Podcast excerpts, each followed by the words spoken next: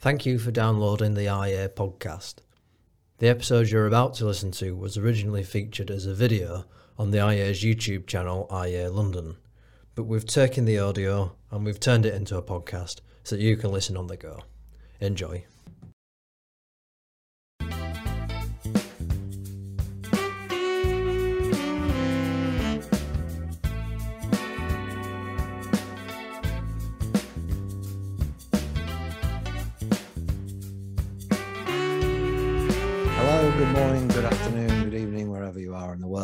Welcome to another Swift Half with Snowdon with me, Christopher Snowdon, the first Swift Half with Snowdon of the year. I hope you enjoyed the last one with Andrew Lilico. I think if you watch it back, you'll find that most of uh, what was predicted more or less came to be. I think Lilico was a little bit more pessimistic than me, and needless to say, I had the last laugh. But I think um, considering where we were when we filmed that, around about the 15th of December, I think. Things are looking like they're spiraling out of control, and things now seem to be spiraling back into control, which is nice. Hope you're well. Happy New Year. Um, without any further ado, let's get on with, uh, with, with the interview.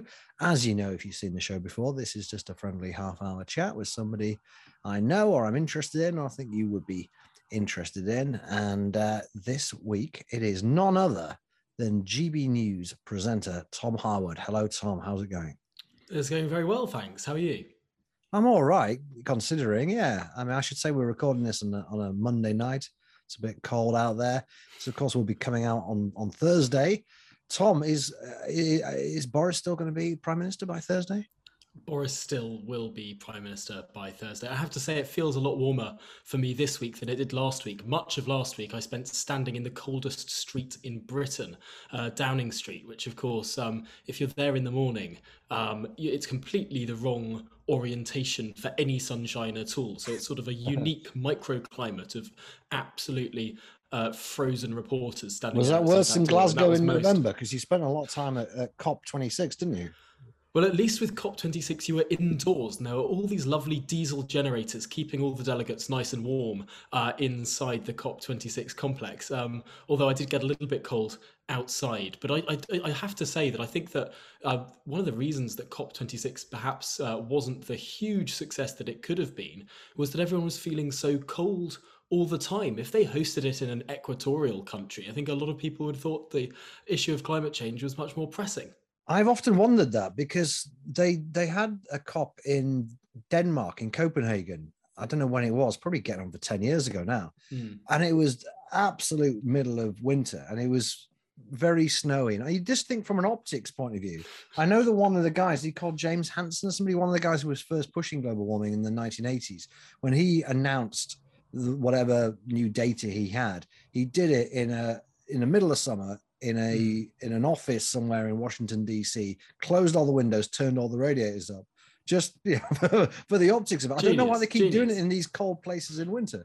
Well, next year they're doing it in Egypt, so that might well ah. uh, be more fruitful. Uh, although it is, of course, it's, it's so interesting when people talk about climate change. It was Kevin Rudd in 2007 who sort of did his big differentiation. He was um, leading the uh, Labour Party in Australia at the time uh, and did his big differentiation from the Liberals on this issue of climate change. And the election struck in the middle of a drought, in the middle of a hosepipe ban, and all that sort of stuff. And it played absolutely, completely well into his hands. Um, although um, when people talk about it in the in the middle of winter when everyone's feeling like gas bills are going up and they really could do with a bit of global warming perhaps it doesn't land as well.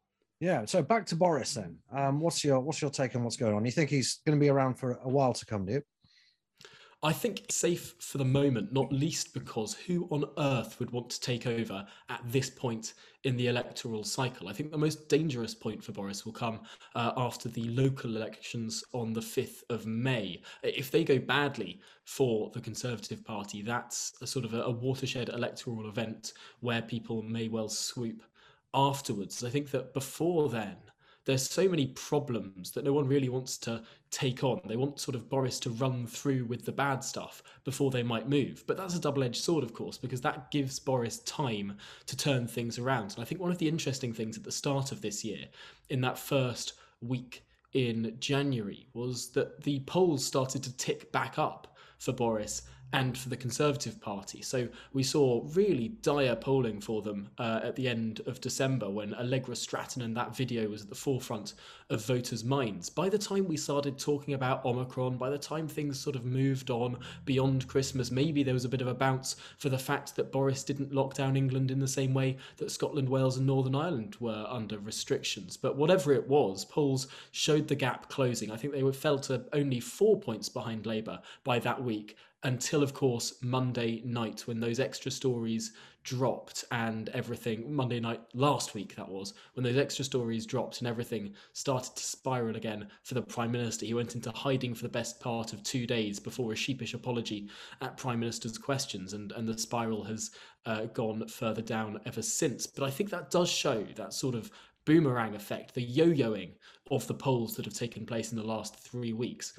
It shows that when people are focused uh, on this particular story and when people are thinking about parties and thinking about where that what they were doing during the height of the misery of lockdown they're very angry but when the conversation can be moved on, potentially that gives a road to recovery for the Prime Minister. So, just the fact that I don't think we're going to get close to the 54 letters required to be sent into Sir Graham Brady's office, the chairman of the 1922 committee, to force that internal no confidence motion within the Conservative Party, the fact that that's not going to happen for the next few months uh, really gives Boris a chance to turn things round. Well, that, that's very interesting because the, the, polls are really pretty desperate for the Conservative Party at the moment. Um, and I suppose that local election defeat is pretty much priced in, isn't it, for any any government in midterm? So, well, how you, bad do you think it would have to be? You, you think it, they'd have to be behind in the polls for for the rest of the year, basically, before they consider getting rid of him? Over the next I think there months? might be there might be moves if the local elections are particularly dire. Of course, many MPs are actually very sort of intertwined with their local associations. And if a lot of the people that prop up MPs in their local associations have lost their jobs as councillors, that can really change the parliamentary arithmetic pretty quickly. Uh, but also, it's not always the case that mid-term governments lose local elections. Of course, the the sort of the huge concurrent, almost mid-term set of elections that we saw last year, the Conservatives did actually pretty well. They uh, they held strong in Scotland. They uh, they they they held uh, a, a, number of mayoralties by some pretty considerable margins. I mean, Ben Houchen getting in with seventy plus percent of the vote uh, in the Tees Valley, and of course Andy Street winning Birmingham again. There was a lot to boast about for the Conservatives, and of course, actually in London doing better than a lot of people predicted. Uh, uh, Sadiq Khan not getting in on that first round, having to go for a second round, and of course Nicola Sturgeon not getting that majority that she craved in Scotland. There was a lot. There was a big positive story to tell for the Conservative Party in the last set of local elections, in those big concurrent, uh, almost midterm elections. But uh, this time, this time it's going to be pretty tough, and I think that. Uh, the one advantage that the Conservative Party has is everyone thinks they're going to tank. Um, so it, will be interesting to see just how badly they tank. But as I say, uh, May is a few months away. And if the Conservative Party can reset the agenda, start talking about some other things, as we've clearly seen this week, there's an attempt to Operation Save Big Dog or Operation Red Meat or whatever uh, the tabloids want to call it. They're sort of throwing out red meat to Conservative supporters. And this is the other interesting thing about polling at the moment. Um, Boris has never been popular with people who voted Remain and never been popular with people who voted Labour. The particular problem in terms of his net approval right now is that he is tanked amongst those who voted Leave and those who voted Conservative. So the way to build that back up isn't to potentially do a big, broad, um, brush strategy in terms of reaching the whole electorate. He just needs to do some pretty conservative things, and that will bring back some of that conservative base that slipped away. Yeah, I'm quite interested in this Operation Red Meat, um, which all part of the Operation Save Big Dog initiative. That's hilarious. These names, are, but apparently these are the real names they're using. Number ten deny this, of course. Oh, do but, they? Um, okay. Yeah. but to say Big Dog, it seems that, that Boris Johnson has finally been forced to actually put forward some pretty good policies. Why? Why does it take him to have his back up against the? What are the policies? He's going to drop all the coronavirus stuff He's going to send the Navy in to try and sort out the illegal immigration problem. there's a couple of other pretty good things. I, I see. There's the BBC license fee. BBC license for the fee, next yeah. two years. Uh, but these are the three big things that have been sort of teased out. Um, although I sent out a tweet about this, sort of why why does it take until Boris is on the, the edge of this precipice of, of a no confidence vote? Uh, why does it take until multiple MPs are saying that he should go as leader before he starts doing this stuff? Actually, a number of Conservative MPs liked that tweet uh, when I sent it out. So I think that that is a that is a bit of a. Well, it shows that it's working. The red the meat is clearly working. But I would have thought these policies are pretty popular across the country. It's not something just for like hardened conservatives, is it? No, I, well, I, I think it's it's interesting. The the uh, polling around the BBC license fee is always pretty divided. Um, people want to see tougher action being taken in the channel. That's for sure. In terms of coronavirus regulation stuff, this is very much uh, playing to the gallery of Conservative MPs rather than playing to the country, who've always been a little bit more nervous than the Conservative MPs. Actually, one of the really interesting points is that uh, Labour voters tend to be the least in favour of restrictions, whereas Labour MPs are the most in favour of restrictions. Oh, whereas Conservative voters are the most in favour of restrictions, and Conservative MPs are the least in favour. It's I didn't a very know that. mismatched thing. It's mainly due to age breakdown. Older people tend to vote Conservative and right. tend to be more worried about COVID, and vice versa with younger people. Interesting. And how do you personally feel about all this Partygate stuff? Because I, I theoretically I am quite angry about it, you know. and I do obviously see the hypocrisy. Everybody hates hypocrisy, and you know when you you kind of the main thing for me it's been being reminded of how crazy the rules were, like mm. in in in 2020 especially. I'd forgotten that it was only legal in May 2020 to see one person outside your house if you maintained two meter distancing, for example. So I I I do think it's disgusting when you think about what they were up to, having made these rules. But in my heart hearts, I can't get that livid about it. I think because the the rules were kind of should have, you know, even though they made them, I, I can't get angry with somebody breaking a bad rule. How do you feel about it? Yeah, I think one of the interesting things here is Boris clearly hated the rules as well. Yeah. And yet he implemented them anyway. And so I think there's an there's a point of irritation there about how was he so weak-willed with some of this stuff. And the most irritating thing for me is just how much alcohol has featured as a prominent part of all of these events, whether it's Sir Keir Starmer drinking a beer, or whether it's wine and cheese, or a drinks party in the garden, or all of these things to do with drinks, coming from the people who voted for and designed the rules that restricted drinking for everyone else. The whole you're not allowed alcohol unless you have a substantial yeah. meal, the curfew, all of this nonsense that I think uh, many people. I'm, I'm, sure you were very um, uh, outspoken about yes. this at the time. I think very I was as well. in terms, yeah.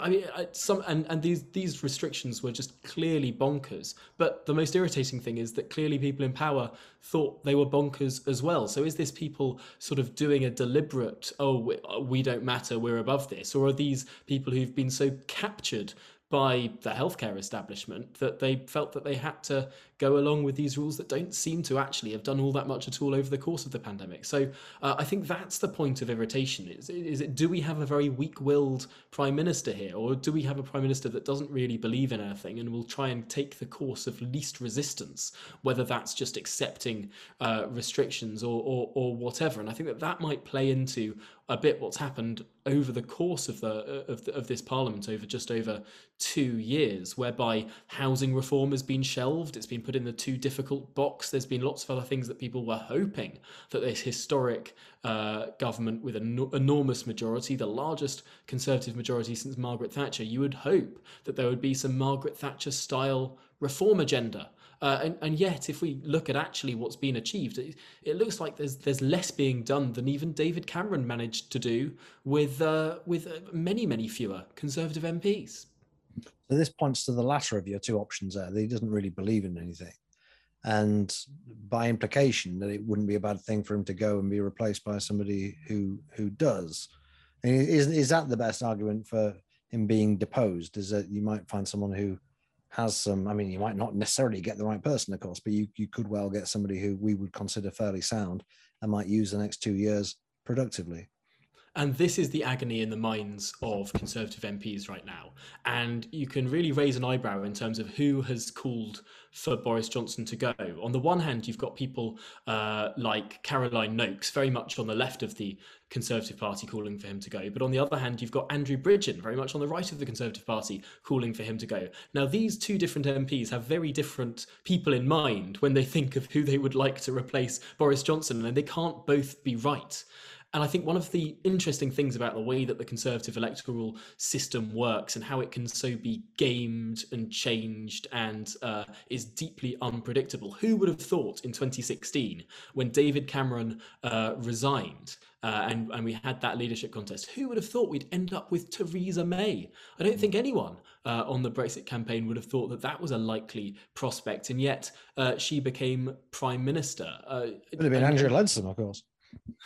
It, I, I, think it, actually, if Andrea had held her nerve, it's more likely than not that she would have ended up being prime minister if she'd have um, sort of held her over, uh, over, that weekend after that Sunday Times story, the whole um, "I'm a mother, I'd be better because of it" mm. stuff. If, if if they'd washed over that and it had ended up going to some hustings and, and leaders debates, my gosh, I think Andrea would have wiped the floor with Theresa May. I think she would have won hands down with the Conservative membership. She probably wouldn't have been as popular in the country for the first uh, few months that Theresa May was, but uh, she'd have ended up prime minister interesting parallel universe. I wonder how that would have uh, panned out. And, and there would have been no 2017 general election. And just to uh, take that alternative path of history a little bit further, that probably means that there isn't the reverse Brexit campaign that only came up after that 2017 election. You had all of these Labour MPs in particular thinking that they were going to lose their seats because they'd voted Remain and their constituencies voted Leave because the last electoral event was that referendum. As soon as you had the 2017 general election, you had a lot of Labour MPs who suddenly realised that, oh, these people will vote for me despite myself voting Remain. And that gave them a lot of false confidence in terms of um, starting to go against the referendum result in a way that they never did before that election result. So, in some ways, uh, potentially Brexit would have been done sooner as well. Very good point. I mean, you, you I'm not going to gainsay you because of your prognostication skills in the past. I remember you on Newsnight. What year would it be? 2019? 19, that would have been, yeah. And you and various other pundits, Stephen Bush, I think was there, were asked how things are going to pan out. And you more or less said how, how things actually did pan out. Everybody thought it was hilarious that you were coming up with this uh, plan in which there's election going to be called and Boris was going to wipe the floor of them and it's all going to be pushed through. But it, more or less exactly right, wasn't it? It was quite funny at the time. There were all of the sort of blue tick brigade on Twitter quote tweeting that uh, that Newsnight uh, whiteboard scenario where we put forward what's going to happen next and next and next, uh, and they were laughing uh, at, at the suggestion that, that Brexit might actually happen or that Boris might actually win an election. But actually, if you if you sort of took a step back at that time, and I think it was it was something like like it, it, it was the week before Boris became prime minister. I think that was that was right. Um, so every, everyone sort of thought, okay, obviously Boris is going to beat Jeremy Hunt next week. What happens then? How does Brexit get done, or does it get done, what happens? And everyone was thinking, oh, people will defect, the Conservative Party will um, implode, there, there, won't be a new deal, Boris doesn't want a deal, Boris wants to go for no deal. And actually, you, you didn't have to look that hard at the situation to, to, to really see the game plan here. Um, number one, the Conservative Party had already, over the course since Theresa May announced her resignation, the Conservative Party had been building back up in the polls. Remember, in the European elections, it got 9%. The first time it got single figures percentage points in any national election uh, for, I, I, dare say, hundreds of years. Much, yeah, yeah. Um, and, and, and yet, uh, just a few months later, it had built up to a, a fairly steady first place in the polls. Now, you could start to see that trend very clearly upon uh, the presumption in the election that in the electorate that Boris would become prime minister. He'd take all of those Brexit party votes because, uh, of course, at the time that Theresa May uh, resigned, the electorate was split pretty much evenly into four camps: Brexit, Tory, Labour, Lib Dem. And so, if you can amalgamate two of those, you've got a very, very easy road to victory there. And and the other thing is that people were sort of thinking, oh, Boris's uncompromising attitude is going to make a deal less likely. I think that precisely mm. the reverse is true.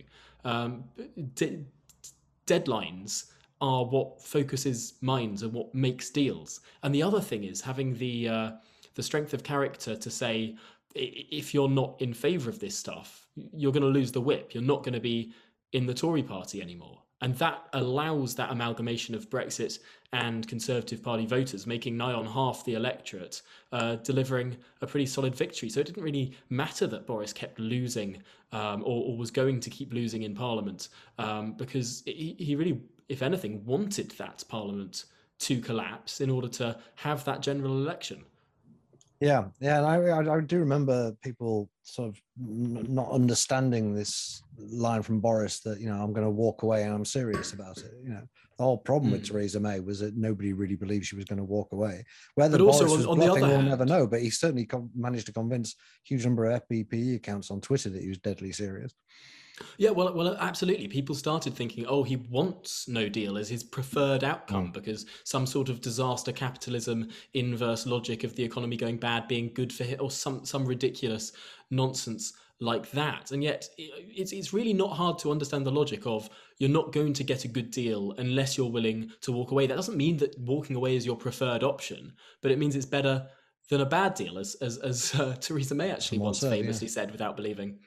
Exactly. So COVID, we already touched on it, and I hope this is one of the last uh, Swift half of Snowdon where we're going to be talking about it very much. Uh, but you've been a COVID, uh, a Corona centrist pretty much all the way through, like myself. Um, is it over now, basically? Well, according to the London School of Hygiene and Tropical Medicine, it might just be. Um, which I, oh, they've adjusted I, their model again, have they? Oh, have they? I I, I, don't know. Followed what they've done since since uh, last week because there was um there's a chap I forget his name who's uh, who's, who's from there who was saying that, that the whole the, the, United Kingdom or England specifically will is likely to be the first country in the northern hemisphere to sort yeah. of go to an endemic stage of COVID.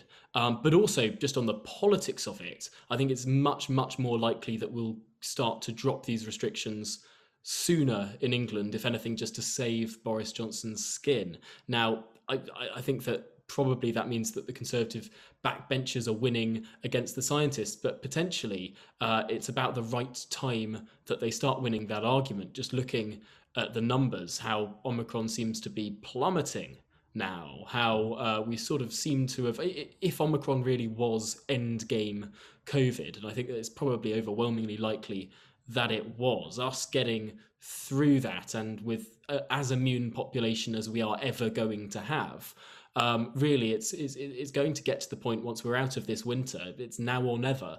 Uh, and I and I think that's probably going to be uh, the the end of of sort of pandemic proper uh, in England at least.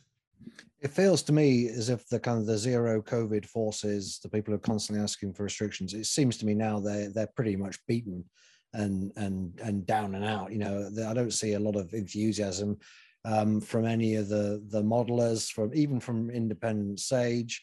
Um, mm. I'm not getting stories anymore. I'm not seeing stories of NHS you know, hospitals saying, "Oh my God, this is this is horrendous." Um, I, I I don't sense any real fight in in any of the apart from you know a, few fringe accounts on Twitter. Yeah. Seems to the, me like the, the, whole... Japanese soldiers on Twitter that will, exactly, will continue yeah. to fight ten years from now, saying we should still be in lockdown. Um, but no, I, I, think the most interesting thing here is that looking at Wes Streeting and Sir Keir Starmer mm. over the weekend and on Monday of this week, trying to claim that they were never calling for further restrictions at the end of last year at all when there's very clear video evidence of, of Wes Streeting appearing on the BBC suggesting that he was calling for further restrictions. But if even the Labour Party now is trying to rewrite history, saying, "Oh no, we didn't think that uh, further restrictions were necessary then, we would have done what exactly what Boris Johnson did in England, despite Mark Drakeford in Wales um, going for really quite draconian uh, restrictions uh, after Christmas, which I always found absolutely bizarre. I could see an argument for trying to limit a huge amount of intergenerational mixing on one day on the 25th of December when we were at the peak of uh, these hundreds of thousands of Omicron infections. I could see the logic in terms of saying everyone calm down a bit, even if it's just sort of voluntary advice, maybe spread Christmas out a little bit. Uh, that that sort of made sense to me. But the idea that we'd have uh, restrictions going right through January after the expected peak of this uh, wave of Omicron was was always bizarre. And I think a lot of the scientists said it was bizarre as well. And yet in yeah. Scotland, Northern Ireland, and Wales, that's exactly what we saw happen. I think it's it's it's uh, pretty incredulous to, to think that the Labour Party wouldn't have done the same in England. Yet now now that's what they are sort of claiming, which I think probably lends. Uh, us all to think that if even the Labour Party is now thinking it's in their electoral interests to say we would have kept stuff open, uh, we're really in the end game now. And it seems to me that Drakeford and Sturgeon are not paying any kind of political price for overreacting. And uh, to be fair, it's only with hindsight we can see they're overreacting, but they were definitely overreacting. I read something in the Sunday Times this week saying that Mark Drakeford is pretty much the most popular leader in the United Kingdom, despite the fact, as it said in the article, despite the fact there's been absolutely no difference in the infection rate, or uh, hospitalizations, mortality between England, Scotland, and, and Wales um, which makes you think. And I'm not flying the great flag here saying that you know, merry old England, we, we do what we want, because there's plenty of pro-restriction people in England, but it does feel as if the Welsh and the Scots just like a kind of firmer smack of government. And if that's what they enjoy, then you know, who are we to deprive them of it? You know, and devolution was never necessarily designed to give these nations extra freedom. If they want to use it to have less freedom, who are we to to gainsay them? I suppose. Oh, I think that the way that we've uh, uh, take, taken on this this pandemic in terms of the the the absolute uh, Devo Max approach that we took with this pandemic, I think will be seen in the rearview mirror uh, once we're sort of past this and once the inquiry is fully underway and all of that. I think it will be seen to be one of the biggest mistakes of this pandemic that we had such different for the sake of it rules across the United Kingdom. I mean, there was that case uh, just last week of the uh, of the football ground half of which was in mm. Wales and half Chester, of which yeah. was in England, and and and was was facing fines from the Welsh government because of it. I mean, we've had. I think the club is in England, but the the ground. But the stadium is in. Is in yes, yeah, yeah, yeah. Um, and and we've just had the most ridiculous set of, of different policies. But you're right, uh, not that different in terms of outcome. But that's not the impression that people have. I'm sure if you asked anyone anywhere across the United Kingdom and, and took a poll of just about anywhere, they, they would probably suggest that the death rate was lower in Scotland and Wales than it has been in England, even though that's not significant, statistically significantly the case. Um, so, so to some extent, impression, well, to, to a huge extent in politics, impression matters more than reality. Uh, and, and, and also, I think it's very hard to tell the difference between is is Nicola Sturgeon and our Mike, Mark Drakeford and Nicola Sturgeon, um, and indeed of the Northern Irish executive, although that's different for obvious reasons. Are they doing better now simply because of Partygate and by comparison they look better? What would happen in the counterfactual where none of these party stories broke, where we had an absolute comparison between what went on in England and what went on in the other countries of the UK. Potentially, by comparison, Boris would look, be looking better, but the waters are so muddied in terms of public opinion, it's very hard to tell. It's certainly made for an interesting set of natural experiments. Anyway, you've got these countries bordering one another, and you can you can see their outcomes. Really, England should have a much higher death rate just because London's there to be honest. You know, there's a reason why New York State has a much higher death rate than Montana. And it's not necessarily down to their their pandemic um, preparations. It's just they've got a major travel hub there. We also had the Alpha variant, of course, emerged in in, in southern England. So uh, in a way, it'd be remarkable if England didn't have a higher rate, but I don't think it particularly does, or it's much of a muchness. Um, in any case. Let me just ask in, in, in closing something you've been writing about recently, um, your one man crusade to um, increase the fertility rate of Britain. Why is, uh, why is this so important to you? Well, I mean, I'm just looking at um, my prospects uh, for a pension, really. It's entirely selfish.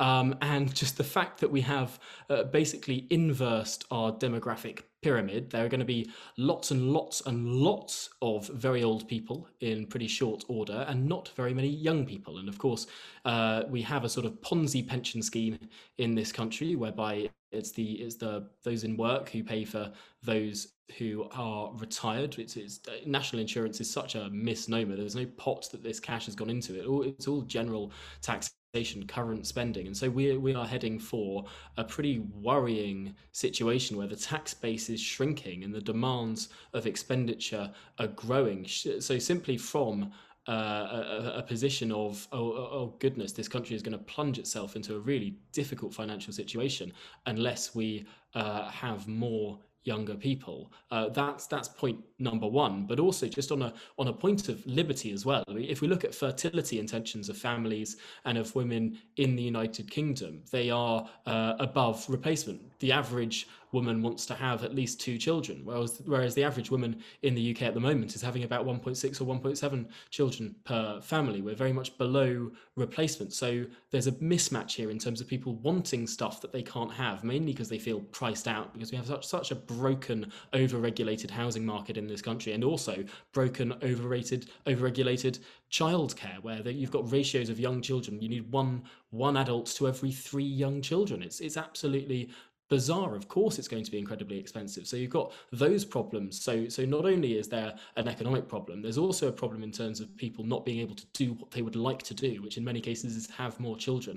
And then of course there's the weight in the world argument. Um, uh, the whole of uh, western europe and america as well actually sort of very stagnant populations growing economic uh, centers of gravity in, in africa and asia. We risk becoming less relevant if we're less big Yes, I guess. So, what's what's your optimum population size for the United Kingdom? Have you got a figure in mind? Because I know the estimate's just gone down last week. It was meant going to be something like seventy-five thousand in ten years. Now it's going to be seventy. Quite a big difference, obviously. Um, what's uh, what would you like it to be by the time you draw your pension? Well, I've uh, I, I, wrote an article for for CapX last week um, saying that I'd like hundred million Brits. Now, a couple of people took me to task on on this, saying that it's uh, it's like a sort of Soviet production target, and it's it's, it's not like I, I sort of really desire a nice round. I mean, I, I literally picked that number because it's nice and round and it's bigger. What I am really saying is I want a much bigger population. I think 100 million sounds quite nice, and also it's not out of the realms of achievability. I think we we really should be the most populous country in Western Europe. Um, but also, I mean, the, the age old thing is that America should obviously have. Why aren't there a billion Americans? Why aren't there a billion Americans? Uh, it, it, it seems bizarre. I mean, their country is so large. They they would have if they if there were a billion Americans, it would have the same population density as France. Like it, it's so yeah. easy uh, to to do. So I think that that, that is the really obvious one. I think for Britain, we should just go as big as possible. And I think there's some really exciting opportunities here to, to build some new megacities. I think it's bizarre that we only have one significant city uh, in, in, the whole of the UK. You look at the oh, population you'll get complaints Edinburgh. from saying that, Tom. Don't say that. Well, did you look at look the at it on population terms? Like, like you've got you've got wonderful, beautiful cities which I love that have tiny populations. I mean, Manchester. The population of Manchester is around one million people. The yeah. population of Edinburgh is six hundred thousand thousand people. These aren't significant population centers when they really should be. Manchester should look more like New York. There should be loads of incredibly tall buildings uh, and and and new industry there in in uh, relation to its heritage but also there are some pretty dilapidated towns on the coastal uh, parts of England especially that we could easily build up into some um, amazing uh, new urban centres and, and, host millions more people. I think um, there's some grand opportunities to build up and think bigger and stop having this sort of Cheems mindset that we are uniquely the only country in the world that can't have these glittering tall cities in formal in, in, in sort of places that that now seem a bit run down. No other part of the world thinks that their best days are behind them, and, and we shouldn't either. All right, and we want super casinos on these beach resorts as well. That's the way to rejuvenate the south coast, or indeed any coast around England. Tom, our time is up. Thank you so much for coming on. It's always great to hear your take. Just remind us when your show's on on GB News. I'm Monday to Friday at 9:30 until 10. It's also half an hour, a very easy, very easy watch uh, in the mornings. It's very good. I've been on a few times. Hope to be on again sometime soon. Take care. Thank you very much. Thank you very much to you at home for watching. Um, if you'd like to give us some money, of course you can.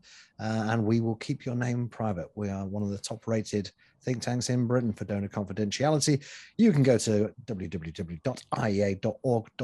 slash donate, or you can go to patreon.com slash IEA London. Um, any donations gratefully appreciated. Your time is gratefully appreciated. We will see you again in a couple of weeks where we'll have another special guest. Until then, take care and keep being sound. Thank you and goodbye.